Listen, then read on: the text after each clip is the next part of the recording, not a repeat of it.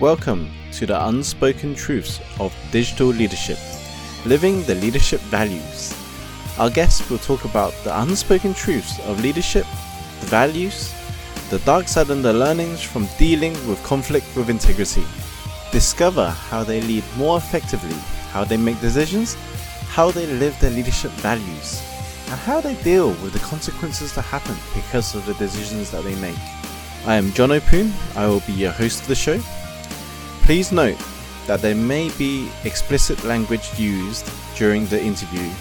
Sit back, relax, and enjoy the show.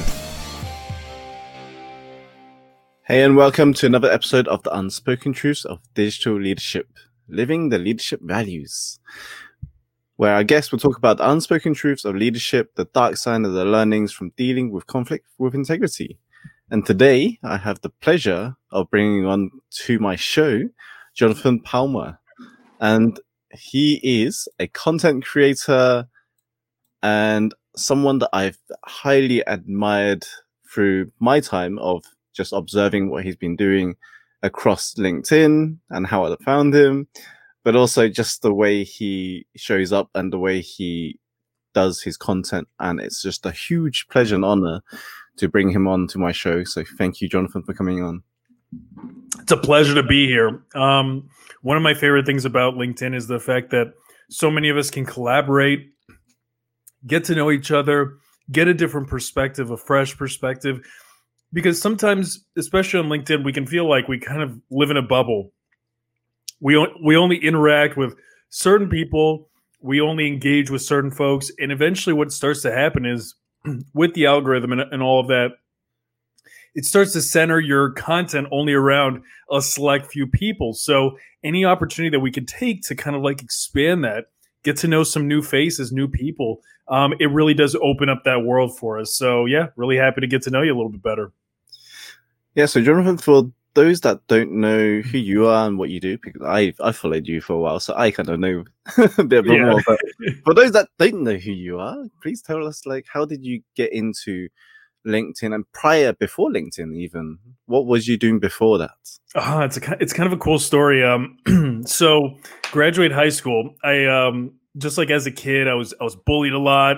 Um, I was I was kind of like just that short, chubby, you know, fat kid, bullied, and um, I became like I, I I remember like as a kid growing up uh, watching like professional wrestling, like WWE wrestling, The Rock and Stone Cold Steve Austin, Hulk Hogan, and I, you know, I wanted to like have the confidence that they had. So, you know, I had a nice growth spurt. Um, my, I, I matured obviously, and then as soon as I dra- graduated high school, um, I started my journey to become a professional wrestler. Within two months of training, I was already on television, like making like little cameos and stuff like that, working as an extra. And um, so I really wanted that to be my dream to be a professional wrestler. And within a few years, I recognized that maybe it wasn't the best, you know, road for me. so I shifted. Um, I went back to school and I joined the family business. I became a forensic accountant, which it's about as exciting as it sounds. Yeah. It, it sounds exciting. yeah, right. It was it was I was definitely not made for that kind of lifestyle. So um, I did that and uh, a couple of years and then my dad said, "Hey, you know, like why don't why don't we rebrand the business? We noticed that we don't have like any like um like any uh, social media presence. We don't have any digital presence. Website hasn't been updated in like 8 years." So, one of his friends recommended LinkedIn. Said that uh you know, you need to be creating content like but he said like press releases an article and I remember watching like um, LinkedIn and I saw Shay Rowbottom. I was a huge fan of what she was doing because it was different. She was doing video content and it was just fun but at the same time like i could see the value that she was bringing to her community and they were so engaged so i was like wow well whatever she's doing i want to do the same thing right because it seems to be working pretty well for her so um, i reached out to her and i said hey you know um, could could we like set up a consultation can i just like can I just like shadow you for a day? It was like super creepy. I was like, hey, can I shadow you for a day? Like, I noticed that she lived kind of close by and she was like, uh, you know, that's kind of weird. That's a weird request. Like maybe you could just join my boot camp and I'll I'll teach you how to do this stuff. So after a little while, I started picking up. I got a lot of quick success with it, and to the point where she said, "Hey, quit your forensic accounting job, come work for me, and teach other people how to do exactly what you did."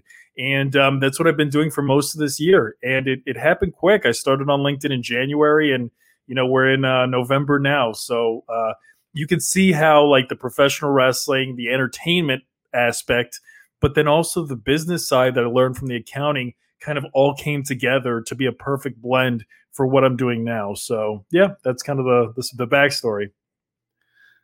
Yeah, because you just blew out from nowhere in a way. Like I saw, I saw a few of your videos, and then you just kind of like exploded into this like super massive engaged community who just loves. And I love watching your because I learned so much from your videos as well. I appreciate. And I'm just like, I need to, I need to up my video game and publish a few of mine. And I've been, I've been doing some, but still not as engaged as I would like it to be, obviously. But um, it's you know, it's a, it's a trial and error thing, isn't it? So right, it's it's a process. It's a process. So before and when you're being bullied, like during the childhood stuff, what was the reasons you was being bullied for? I uh, I was different. I was a little bit strange. Like, and I, and I love that question because nobody's actually ever asked me that. it's like, but it's a great question. I believe that I was bullied because by the time that I started liking professional wrestling and things like that, it was looked at as it was something for kids. And like they had kind of grown out of it, but I stayed passionate about it. So um also like it's it's not it's an orchestrated sport, so it's not actual combat, right? Mm-hmm. But I loved it. And I think that there's there's so many times that kids will follow trends just to fit in. Even as a society, even as adults, we want to do what is comfortable in order to fit in with the crowd as opposed to really standing up for what we believe in, right? Like I have long hair and I remember like any boardroom I would walk into as an accountant, you could see the executives rolling their eyes like, "Oh my god, here we go. Here's one of those guys," you know? but that really goes back to childhood like i i knew what i loved and i didn't feel like i had to change for other people i didn't feel like i had to you know fit that but what it leads to is you will get bullied i you know i used to walk around the hallways of lunch by myself instead of sitting just so that nobody would notice that i was by myself i was alone and um, you know you do have experiences like that where it really it really does shape you but i didn't care I didn't care if nobody liked me. I didn't care if nobody was following the same trends that I was following. I didn't care if I got bullied. Um, it wasn't going to change my values. It wasn't going to change who I was. So that's that's one of the reasons why. No, I'm just fascinated because you know, you know, I mentioned to you previously in our conversation that I was bullied during childhood, but my reason is because I'm in a predominantly English white country, right? Right. Wow. And I was the only Chinese kid. Wow. In the school, in the whole school, I was the only Chinese kid, so I was wow. like completely, completely, outcasted, and that was the re- and also English wasn't my first language, so I couldn't communicate with the teachers. I couldn't communicate with the kids, so therefore I became a target or easy target, right? And to be picked on, to be bullied, and to messed around with because I couldn't communicate and I couldn't tell teachers that I was being messed around with. They wouldn't understand and so I was just fascinated, like, how did you get into being bullied? Because obviously you live in the country where you're predominantly similar to other people, but you know, there's always reasons for bullying, uh, and it doesn't matter whether what color you are, what you do, what you follow, what values you do, but it happens into the best of us, right? It does happen whether it's culturally, racially, um, interests you know different uh, styles, fashion, whatnot. Right, there is all sorts of bullying. So I'm just fascinated. What was yours? It, yeah, like it, and now it all makes sense. It's like, of course, you would ask that question because you were in this, this a similar position. You know what it feels like. So yeah, I, I guess everybody else that's interviewing me is has kind of had a cakewalk when it comes to the bullying. So that is just something that I was just fascinated. Like how how did it work for you, and how did you overcome the bullying? That was another thing I'm interested in. I I, I never did. I never really? did. Yeah, like I still I still feel it now. Like um not not like as a victim but as like a survivor now it's more uh from the perspective of if i see somebody getting bullied like i'm very reactive like i just can't i can't sit back and and watch it and um i got i got big like you know i'm already kind of like tall about six six two but a part of that was just putting on a ton of muscle to kind of like and it's not muscle to you know, because it's like I like working out and I like being healthy. It really was like a protection mechanism. Like I felt like the bigger I got, the less likely I would go back to being that 12 year old kid that got bullied. You know, like less people are going to be inclined to question me or, or challenge some of my beliefs or things because I'm just a little bit bigger than the average person. So, um, really, that's what inspired it. So, you know, to answer your question, it never goes away, and I, am sure to to a degree you can agree to that. We do a lot of healing and we can make a lot we can take a lot of steps to make some of those feelings go away but man like when you're all alone you look in the mirror you see you still feel. When you're alone with your thoughts a lot of that stays with you. So yeah i don't think you will ever completely get over it. No but i was seeing what steps you was taking to grow into the bigger person oh. the, the kid. And like you said you went to the gym, you put on muscle, you had this protection mechanism when you're just bigger than everyone else, right? And I can relate to that because I did the same thing. Like I work out, I put on I put on muscle, and I just got big. I, I did martial arts first initially to oh, build the confidence right. and uh, you know mindset. But then obviously once we went to university, it was like gym. Then you then you just hit the gym. Then when you do your nine to five routine, it's gym after work or before work, you hit the gym and you get bigger. yes, yes, yes.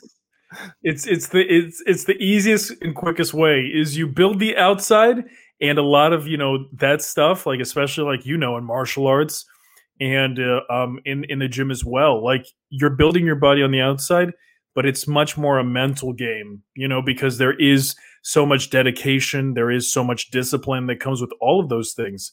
And that dedication and discipline you know also like is something it's like a muscle that you build within so you know it is very much external as it is internal. And how would you say you, you're dealing with the negative thoughts and the you know the yeah the dark the dark thoughts that that just come your way right? Like when you're making videos when people are putting leaving negative comments how do you deal with those kind of trolls and you you get all that whether you're on LinkedIn or social media, Twitter, Facebook, whatnot, Instagram. You know, you will have people that be just like, "Oh, look at your hair," or "Look at your you know, your way you speak," or the way you sound, or you know, the people call you like sweet prince, right? yes. yes, yes. Like the, I like definitely get comments. Um, but I feel like you know that that's also the nice thing about LinkedIn. LinkedIn is really the first social media platform that I've embraced to this degree, where I've been authentic in myself, and um, I have to say, like, it's very tame in comparison to a Twitter or an Instagram or even a YouTube. Most of the people understand that they they're limited with how much they can save because their boss is also on LinkedIn, right? So I feel like people have been very respectful for the most part. I like I remember I had somebody do an entire video basically insulting like just basically like yeah, like insulting my style, like the way that I do things, saying that I'm providing misinformation, all that. And like legitimately, I went into the comment section and I was I, I literally said like, "Hey, this hurts my feelings." Like if I'm doing all these things, you can just like you can send me a message and I'll respond to it. You don't need to make it like a public spectacle. And um, it got like an overwhelming response. So and and then at the end of the day, like number one, that was his best performing post ever. So that kind of made me feel good. I was like, he literally had to use me and judge me in order to have a good post. And to this day, he hasn't had a, a good performing one since. But also, even more so, it was the fact that um, you know, I I I it gave me an opportunity to judge like test my confidence.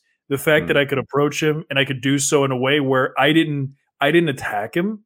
You know, I came from a, a position of like like you know like genuine curiosity but also empathy and understanding that like listen it's not it's not about anything that i did it's about something that he's dealing with himself so what I loved about it and what was transformative about it is I started to to empathize for other people and maybe the position they were in, as opposed to internalizing it and making it about myself and how I felt. So yeah, it, it's powerful. But yeah, you know, for the most part, I think LinkedIn is a pretty safe place for anybody that's been bullied in the past.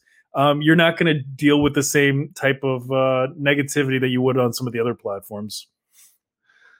And how did you come to the part when you're being uh, compassionate and more empathy, like towards mm-hmm. other people? How did you get into having that style of thinking? That's a great question. Um, it was. I, I think it's just been like an evolution. Like I think you know when you're kind of going through some of those negative experiences, like at the time, it's very easy to get defensive. But I think that the more characters that you meet, the more people that bully you, the more people that have bullied you, um, you start recognizing traits. You start recognizing like the drivers, the mechanisms that cause people to do these types of behaviors. And the more of those that you start to see, you start to recognize like, oh, okay, it's this person has like a certain character model and it's not me. And that's also something that's been very powerful. Even in your personal lives, because we all have those people, like it could even be mom and dad. You know, bullies are not necessarily people we don't know. There's plenty of bullies that could live in the same house as you, right? And, and that's something that I've learned. It's like when you hear the audience or you hear close friends and you have all this positivity around you, and then there are specific people that can't seem to see what everybody else sees, you start recognizing, like, hey, maybe I'm not the problem.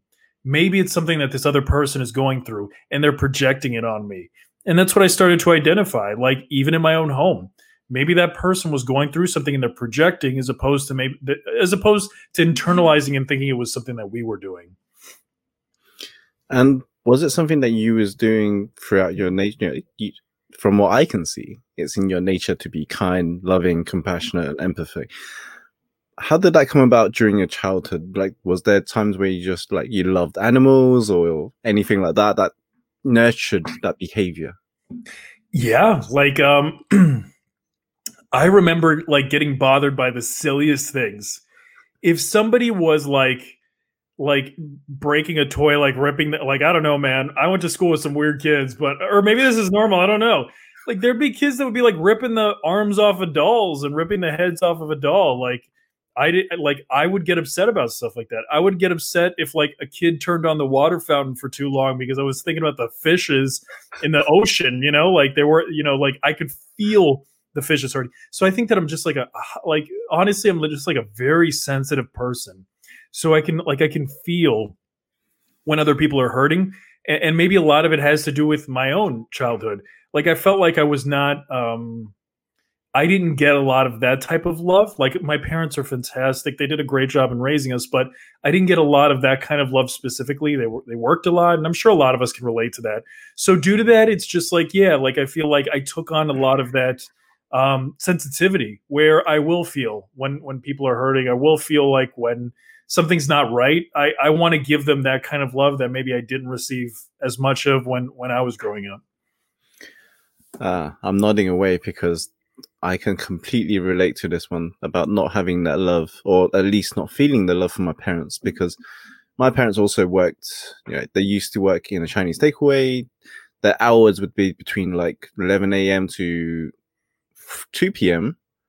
They'll be home by the time I finish school, which is 3 p.m. But then at 5 till uh, 12 a.m., they'll be at work again. So I normally get dropped off to my cousins, and I would be with my cousins from like 5 till 12 a.m. And they normally just like carry me to the car and bring me back home to sleep, and they'll wake up for 7 and go to school at 8.30, 9. And that would be like Monday to Fridays, and then Saturday, Sundays, they're normally working as well. So I'd be again left with my cousins. Wow. So I never had that relationship or love relationship like you're talking about with my parents. Right. So I always craved love. Like even now, like even with my partner and my fiance, like we've been together for like 10 years, it's like I've always craved that connection and that love for from someone else, but also for other people. Wow. So I was just curious how you got to yours, and like you said, because your parents worked so much, you lacked that love, and now you're showing it to other people. Dude, like I want to give you a hug right now. I didn't I'd realize like did did you realize that we would have this much in common when you when you jumped on this call? Do you feel like you've become intuitive in that way or no? Like you were you were not expecting this. I I had a sense of it, like you. I'm very sensitive as well, but more to energy type. Right. and there was just something about you that just got me to connect with you and obviously the more you're sharing your story the more i'm i'm relating to you obviously and how we're similar in upbringing obviously different culture different countries Right. but Right. the story and the connect like the lack of love from parents was a huge one right Right. Right. and how you've managed to change that around and be more compassionate to other people like other people are hurting they must they must be going through something really tough like that's something that i would say to someone to to people nowadays is like for you to project all that stuff onto me you must be going through a really tough time please forgive me i'm sorry i love you sending you best love like right. Right. that is right. that is what I would do, right? Like I would send so much love to them. But I hope you get over what you're going through right now.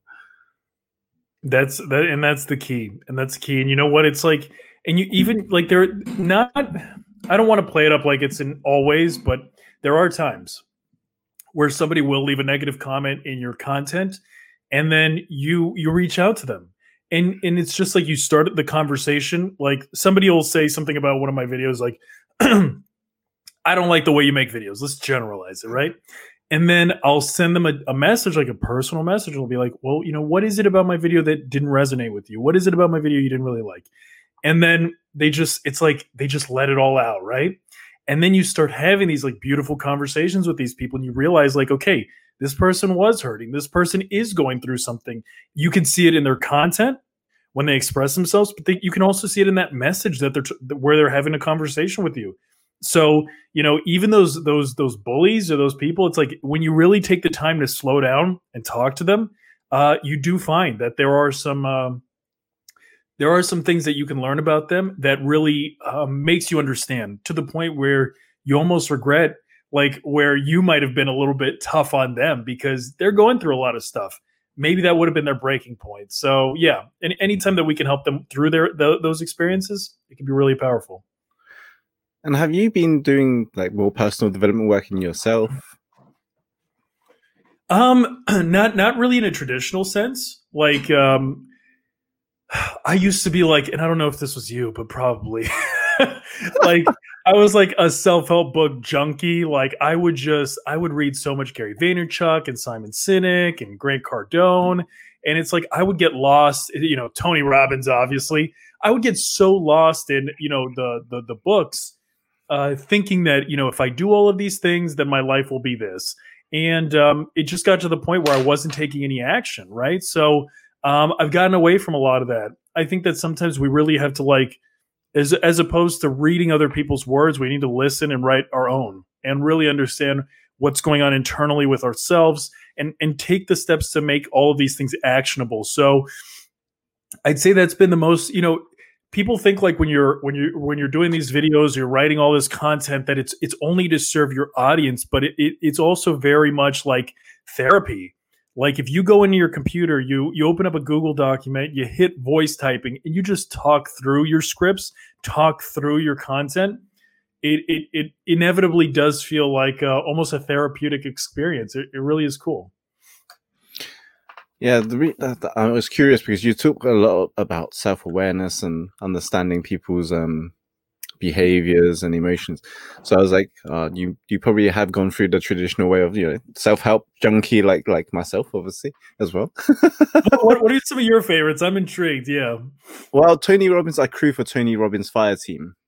oh wow awesome that's So- amazing yeah So for the fire team, when you do the firewalk experience, I'm usually a part of that in the UK, and recently, or last few years, was Singapore, where we got to do the the firewalk in Singapore and help the F- Singapore team because they were missing a few uh, veterans over that side. So we had to fly out from UK. A, few, a team of us flew out from UK and help out. Oh, cool. and you know, I, I volunteered for a fire team because I didn't want to be inside to keep consuming information. I wanted to adapt. And like you said, implement the knowledge, right? There's no point learning all this stuff if we don't implement it and live it, breathe, breathe it, and be it. Right. So yeah, it's like yourself, Simon Sinek, um, Gary Vee, um, Dale Carnegie, all of the the the, the normal amazing Dale people. Carnegie, uh, how to win friends and influence people. Yeah, that's Dale Carnegie. That one. Yeah, yeah, yeah. Oh, that's that. uh, That's my favorite book by far. That is my favorite book. Yeah, can't forget that one. It's it's aged a little bit. You know, it's like I think it was written in like the 30s, but man, it, it teaches so much about how to communicate with people, and um, not necessarily in a manipulative way. I guess I could see how people could take that it that way, but um, yeah, like that taught me how to talk to people. Really I, I avoided that book for a long time because I thought it was a lot about manipulation. And I was like, I don't know what was the reason, but I thought there was a lot of like manipulation or NL, NLP to, you know, be like someone who just like win friends and infl- like, that's what I thought it was, right? Until obviously I was just like, you know what, I'm just gonna read it and just go for it and just see what it is. And then obviously by the time I've gone through it, I'm just like, oh, this is just general being a decent human being. But that's but you know what and that's kind of like that really is my the secret to my content. It's you know we're not in it it's gary vaynerchuk simon sinek. Simon sinek's interesting because he'll put like a scientific spin on things but like if you if you watch his content there is a formula. But the point i'm trying to make through this is with gail carnegie and uh, dale carnegie and all these individuals is um it's it's not rocket science we try to complicate our content we try to complicate our messaging when really all of the the ideas and the concepts are, are very simple. You know like i put so much emphasis on commenting on people's content. Like okay I, I can spin it 15 different ways but at the end of the day it's like yeah give more than you take. That's the message you know? Um, be there provide value to other people. That's not rocket science. The methods in which we do it the methods or the strategy that we put behind it that can that can you know change one way or another but really like at its core it's all the same stuff we're all saying the same thing Uh, what was your your reason behind um continuing with LinkedIn and you're not doing other like so many people would be like, oh, let's try out on different platforms. Like, what was your reason for staying on LinkedIn, not trying on other platforms? That a great question. That's a fantastic question. Um okay um i think a lot of people make that mistake right? Like the best example i can think of is like a band. Like the band itself let's talk like how about the spice girls? That's an easy one right? Like everybody knows the spice girls. I, as a kid i loved the spice girls. I was in love with like uh, ginger spice the redhead. So anyways you got the spice girls. So ginger spice decides to do like a solo career right? And she starts releasing some hits and you know like the other spice girls they go their other way but inevitably ginger spice like recognized she could not be bigger than the spice girls themselves right?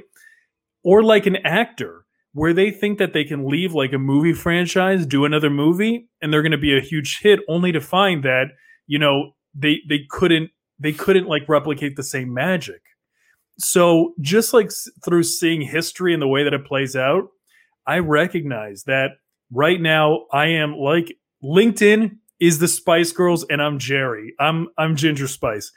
I'm not going to leave until they kick me out or until something happens that leads me to believe that it's safe to do so.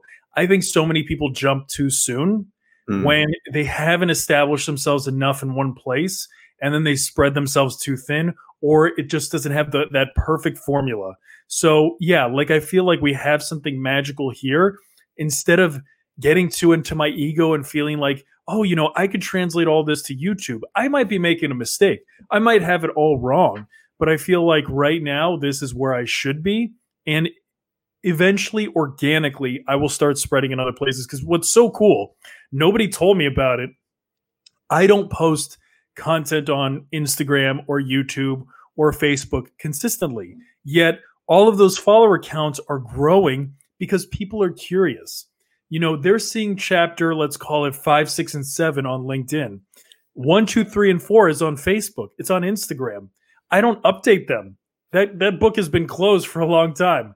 But people are, are curious. They want to know more about you, so they will search for you in other places. I'm not even growing them. I put no focus on them, yet they do grow. So I would encourage people don't even like worry about some of that stuff, especially when you're early on in the process. Those will grow organically. Do you think people are taking Gary Vee's advice too much, like spreading themselves all across different platforms? Or other it's, people who who says you know it doesn't yeah. have to be Gary, but other people as well. I I think it's it's well intended. You know, like I think the intentions are good. I think that you know for the average person, it's probably not healthy. Mm. And I, you know, one thing that I I don't want to take complete credit for it, but I really I challenged myself to do it, and I found that it's successful. Is I only post content twice a week. And in the beginning, including Shay herself, they were everybody was like, You're crazy. There is no way you can grow only posting twice a week. You need to post every day. That's always been the belief.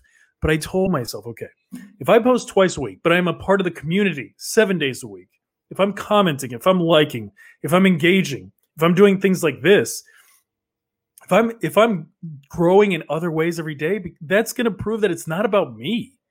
I put my stuff out there twice a week. I want people to pay attention to it twice a week, but I am there for everybody else 5 days out of the week, the other 5. Right? So and I feel like that that has been powerful. Like if you look at long term like the the quick growth and kind of like how I built that community, I didn't necessarily build that community just through my content. I built it because of the way that I contributed to others and how it's helped assist my growth. So I think more people need to focus on that. You know, limit the amount that you're putting out because honestly, none of us are that interesting to be putting out content every single day, right? And give other people a chance to be at the top of the news feed. You know, build other people up and it'll be incredible. You'll see the way that you grow despite the fact that you're only putting out content twice a week. And I find this fascinating now that you're talking about building other people up on the platform. And this is where it resonates with the whole digital leadership thing. Like you're building other people who, you know, you're showing as part of leadership traits, right? You're allowing other people to grow. What's your reasoning behind growing others on, on that? Whether the whether it's showing up for not just um, you know, for algorithm and, and showing up for your sake, but is it because generally you want to help other people grow you want to help other people show up more? Yes. Yeah. Like there's there is first let's let's get like the the selfish component out of the way. Like it has been proven we've tested it time and time again that if you consistently engage in a certain person's content you will show up more often in their feed. So i remember when i was starting out i've said it a bunch of times but follow like a 90-10 rule. 90% giving 10% you know getting basically. So i would go into the news feed and i would like like and this was when i was starting out. I had like 36 37 followers. I had nothing. So i would like and comment on nine posts and then the 10th one was my post so you know what i started to find is especially like if it was within the same hour if i engaged in all these other people's pages one, two, or three of them would go back to mine and leave a like and leave a comment. Now, if you do that daily and you keep with that same group of people daily, you do find that in time, now you have like an uh, like a, a pretty large audience of people that continue to do this practice. And if your content is good, you, the introduction was giving. The hmm. introduction was not actually them seeing your content. It was that you engaging in their content. When they see that it's actually good, then they're like, oh, wait a second. This guy actually, he might be onto something. All right, let me actually watch this. It's not even just about the engagement anymore. Now it's about him actually having a voice. So I think it's a combination, you know, like, um, but it was definitely selfish initially. But as I've grown, I've seen the opportunity to work with other people and, and, um, and give back more especially to the people that I see that you know yourself included. Like I like I I I knew there was something special and I wanted to connect. And there's so many people that are much smaller, and I see that they have so much potential. They just don't have the platform, and I want to see them do well because not only does it make me feel good, but it might be a good testimonial one day that hey, you know what, John kind of gave me a little bit of a boost, or, or he put me, you know, in in like like in the center for a moment, and it helped uh, help me grow in in that time. So anything I could do in that way, it always feels good. Well, definitely, you inspired me to step up my videos. Like I mentioned in one of your posts, I was like, "How long?" Yeah, I asked some intriguing questions first, like, like, how long do you do your videos, right? Because I I found myself making videos nowadays, tw- twenty to thirty minutes, but I don't shut up and I go on for longer. Only takes you 30 minutes to do a video? Don't even tell me that. well, it's like a, a 30 minute video, but more than that. But I find myself when it comes to video editing, it's like I don't know what to cut out anymore. to, right, especially right. when you said you trim it down from like a 30 minute to like a two minute video. I'm just like, where where am I starting with this? Right, right. So so talk me through that. Like, how long would you say on average you spend like beginning to end script writing if you do any script writing to posting how long does it take you more or less i don't do script writing that's the one thing i haven't done yet it's because i normally just go with the flow like i have a right. theme yeah and then i just go and i just go live like even like facebook live and all that youtube live whatever it's just like i just switch on the camera and I just be like i'll just talk like whatever's going on in my head with that theme and, and then, then, like yeah, editing and all that. Start to and then when it comes to editing, I'm just like I'm blank because it's such a big long file. I'm just like right, right, right, right. So then, how much time do you think you like? Do you do any editing, or you'll you'll keep it minimal? Like I've I've been trying to go through the videos and trim down and, and allocate time to do it, and I generally find myself yeah spending an hour or two like trimming loads of multiple videos that I could use so I would say like start to finish for me, if you include the script writing, it's probably 10 to 14 hours per video.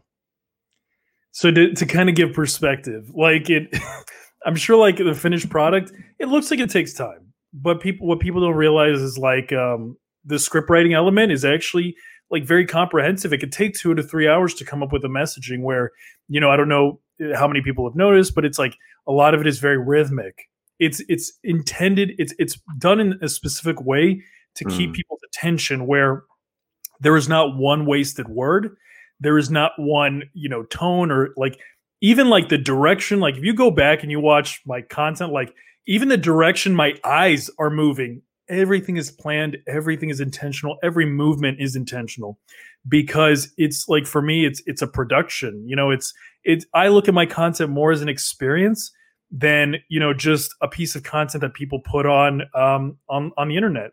Like I look at it like art, and I'm also incredibly respectful of my my followers' time. I don't want to waste their time. I want to ensure that whatever they're getting, it legitimately brings them the most value I could possibly bring them within any given time. I mean, you and I can have a conversation. There's tons of value in it. But even like looking at it from my perspective, like how can I make it even even tighter and it's just it's a process it's a learning process you know my first few videos obviously i was not doing all these things but making those like micro improvements every single video you inevitably build yourself up to this point where yeah like there's not one waste there's not one wasted second in any video. Wow appreciate that. Awesome. Feel like i just got free coaching yeah, right? As much as everyone else is listening to this that's awesome. That's the key that's the key. And when you dealt with your negative emotions previously, are you how are you dealing with them? Do you have a, a process other than hitting the gym, obviously? yeah, yeah, yeah. No, like I, I think that like I don't want to be a downer, but I still feel like I'm very much in that mindset. But I, I, I view it as a strength. Like mm-hmm. some people may think that might be a little bit unhealthy, but I, I really use it to drive me to be better. Right. So um, yeah, like there there's definitely a chip on the shoulder, and it's it's it's an everyday process of trying to, you know, manage some of those feelings. But I'd say that that's that's a lot of the key to my success. The, the the beautiful thing about it is we can take some of these weak moments and not let them define us, yet allow them to become the reason why we succeed. And I feel like if I hadn't gone through all those things, I would definitely not be as aware as I am right now like I'm actually I don't know about you, but I'm kind of jealous. I'm kind of jealous. Like I, I have a brother. He has a great career, also an accountant. He's about to have a kid, like buying a house. Lives a great life. It's a simple life, but it's a great life. And he, he's so appreciative and and satisfied with his life. On the other hand, you have people like us that are just like maniacs. We're always searching for the next thing. We're always seeing how we can continue to grow. And there's a part of me that is jealous of of how my brother kind of had, had how he can find his happiness through the simple things as opposed to some of us that are always searching for something more so um yeah you know there is a part of me that it's like you know i love what i'm doing i love the growth and the progress but man if i could be happy with the simpler things it'd be a simpler life so there is that side of it and how are you, how are you managing that at the moment Oh my god, I don't sleep. like guaranteed two nights a week, I do not sleep at all. You know, I will just go through the next the next day. But um that's that's a part of hustle culture, right? I don't agree with it. I don't condone it. But uh, you know, I'm I'm also a huge fan of Elon Musk and the whole he has a quote in them. It's probably not word for word, but you know, like if you treat, you know, the next 6 months and try to like accomplish everything you can, like whatever you planned out for 10 months, for 10 years, try to accomplish it in six months. Even if you don't get there, you'll still be much further along the lines as somebody that planned it out to take 10 years to do.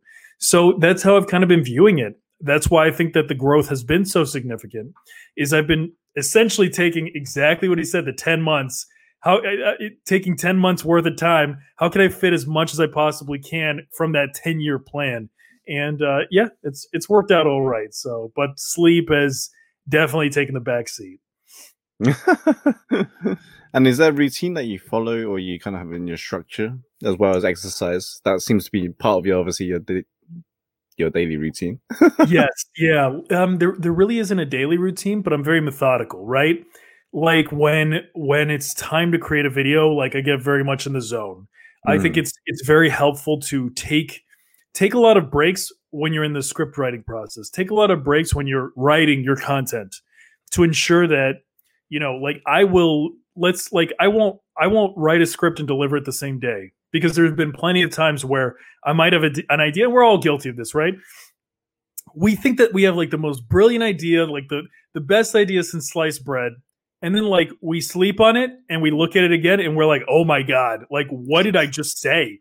what like what was that all about was i drunk like we can't even figure out what what inspired us to write these things down they're horrible so i always make sure to that's one strategy i 100% attest to you know like sleep on your ideas don't uh don't write it and post it the same day and that is something that i will go through and then then when it's time to film record edit all that it, it is very methodical you know i'll take you know five minute breaks every hour or so but you know from basically I will record my video at around one o'clock in the morning, and then all through the night I'll edit so that around 9 a.m. the next day it's ready to go. But it is li- when I'm posting my my video, I literally just finished working on it that same day, so it can be a little bit crazy. That definitely is a, a different, unusual way of working with almost people. I do not attest to it. Like I do not, I do not recommend it. It is, it's not healthy. But it's whatever works for you, right? That's right, the, right, right. As long as that matters, you know, find what works for you. like you I don't understand the people that tell me like uh, I have some some friends, you know, some even some competitors who they're like, "Oh, I have my concept planned out for you know a month ahead." I don't agree with that, and I feel like there's a huge lost opportunity because where I have an advantage is what's happening right now on LinkedIn today. My friends that were all excited two months ago because they have all their content lined up for two months, it sounds tone deaf. Like with some of the algorithm changes, it sounds like they're just they're ignoring the real problems. So one of the advantages that I think that I do have is the fact that when something is happening in the world right now, I'm answering the call. I'm there for the audience to give them the answers in that same moment, as opposed to somebody who almost to a degree selfishly planned it out. Like, how does that sound? Like, oh, well, I planned out my content a month ahead. It's like, well, you know, is it about you having your content all lined up or is it about you providing value to your community? I guess you could do both, technically, but I feel like you're not always going to be, it's kind of like a fresh cooked meal. versus leftovers. You know what I mean? Or like people that prepare like food prep. They prepare their food ahead of time so that they have it available. It never tastes as good as freshly cooked. And as much of the freshly cooked content as I can create, I feel like it's going to leave a better pe- taste in people's mouth. Well, the thing is, your content is relevant because it's relevant to the time which you said, like it's Right. now, not last month or two months ago. Especially the content you're creating, right? You're you're you're creating content relevant to LinkedIn strategies, growth, um, development, progress. Right. Whereas, depending on other people, I suppose what content they're posting, you know, if it's about, I suppose, like more generic things like It leadership more evergreen. That's a great point. leadership could be generic because you know that's all the time right? Communication speaking and more the uh, relationship love like those are just you know you could post you could schedule those those type because that's relevant to anyone depending on where their journey is. Absolutely. Agreed. but when you're niching into something like linkedin you gotta be relevant to what's happening now not like two months ago like it what happens linkedin for tomorrow it changes right overnight right, right. But I think that, you know, like, and on to your point a little bit, um, I would still encourage people to be a little bit more aware of what's going on in the world because even somebody that is focusing their content on leadership, we were not anticipating, like, for example, the, the United States elections to go the way that they did, or for the way that it's kind of impacted, or the fact that, like, we're in a second wave of COVID. Some of these things, you know, if we could take the topic and make it like hyper relevant to what is happening this week, what's happened with the elections this week, what's happened with COVID this week, how it pertains to leadership, how it pertains to, you know, whatever the topic is. I Mm. feel like there is an opportunity there to reach a couple extra people. I feel like the opportunity is there because people feel like, okay, they're talking in the now, they can feel it, as opposed to somebody that's just like, it it feels like it could be Tuesday, Wednesday, next week, next year, and it's the same, more or less the, the same idea. What do you think of that? I absolutely agree. Depending on your topic, and um, like you said, if it's something relevant to now, like for instance, leadership, it could be things like what do people look for in leadership right now? Like what qualities are looking for? What do They're we need? for What do we need What- in the world, right? yeah, like calm, collective people that know what they're doing and feel like they've got their stuff together. Like the last person you want to lead is someone who's panicking and just flying out all different complaints, comments, moaning, complaining. Like you don't want to follow that person because they're not going to get you anywhere, or at least not anywhere good. Exactly. you want someone that's like stable, have their stuff together, calm, observant, posting relevant content, right? What's happening now? Like things like LinkedIn stories and all that kind of good stuff that's coming into the the, the, the world, right? right, right, right. So Exactly. yeah, absolutely agree. I think it's depending on the type of content, but connecting relevantly, I think is much more engaging as well. So for those that want to get started in in LinkedIn or creating content for the entrepreneurs, the CEOs, the startups, what's your best advice for them? Great question. Um, I would I would say that the best advice is don't overcomplicate your messaging because nine times out of ten, like these industry terms or these industry topics that we typically try to approach, people don't really, you know, like I don't want to know how a Mac works. I don't I don't care how like the internal workings of a computer or what makes it run fast. Tell me the way that it's going to save my time. Right? if I'm working in the financial sector or the financial industry, let's say that you're a financial advisor and you know I want your you know you want me you want me to to buy from you, you're going to be creating content around financial advising or whatever the case may be. Don't overcomplicate it. Just tell me how I'm going to save money. I don't need to know about your industry or or how things work. I just tell me what I'm going to get out of it. What's the value, right? And I think that a lot of people overcomplicate it deliver it like you're going to deliver it to a five year old. You want to know the secret behind all my videos? I create my videos for five year olds. If it's good for a five year old, I know it's good for my audience. There's explosions, there's jump cuts, there's so much going on. There's like car- basically, I have cartoons on television, right? The television to the side of me is cartoons. People love it. But really, I'm thinking to myself, how can I get a five year old to enjoy my video? and you find that the adults play along as well because they really never grew up either. So when you're developing content, make it easy, make it simple, make it for a five year old, and you can't go wrong. Wow, fantastic! And for those that wants to connect with you, where can they go? If it's not Only- obvious enough already. I'm only I'm only on one place, so I'm easy to find. Yeah, you can find me, Jonathan Palmar. I'm sure um, he's going to include all the details in the comments. But yeah, like that's uh, only place you could find me, and I I I wouldn't have it any other way. awesome. So I appreciate your time, Jonathan, and thank you so much for your wisdom and everything that you shared with me uh, with us today. I Really feel like I made a great friend. Like uh, we related to so many things, so I can't wait for all this to end so I could travel over there. We do this one live. Oh, absolutely. We'll definitely be catching up even more. So thank you so much for your time. Thank you for listening to the unspoken truths of digital leadership. I hope you found this interview insightful and useful. Please remember to subscribe and review the podcast. And if you have found it useful, please feel free to send it and share it to your network, as I will be very appreciative that it will spread and help out more people in the world.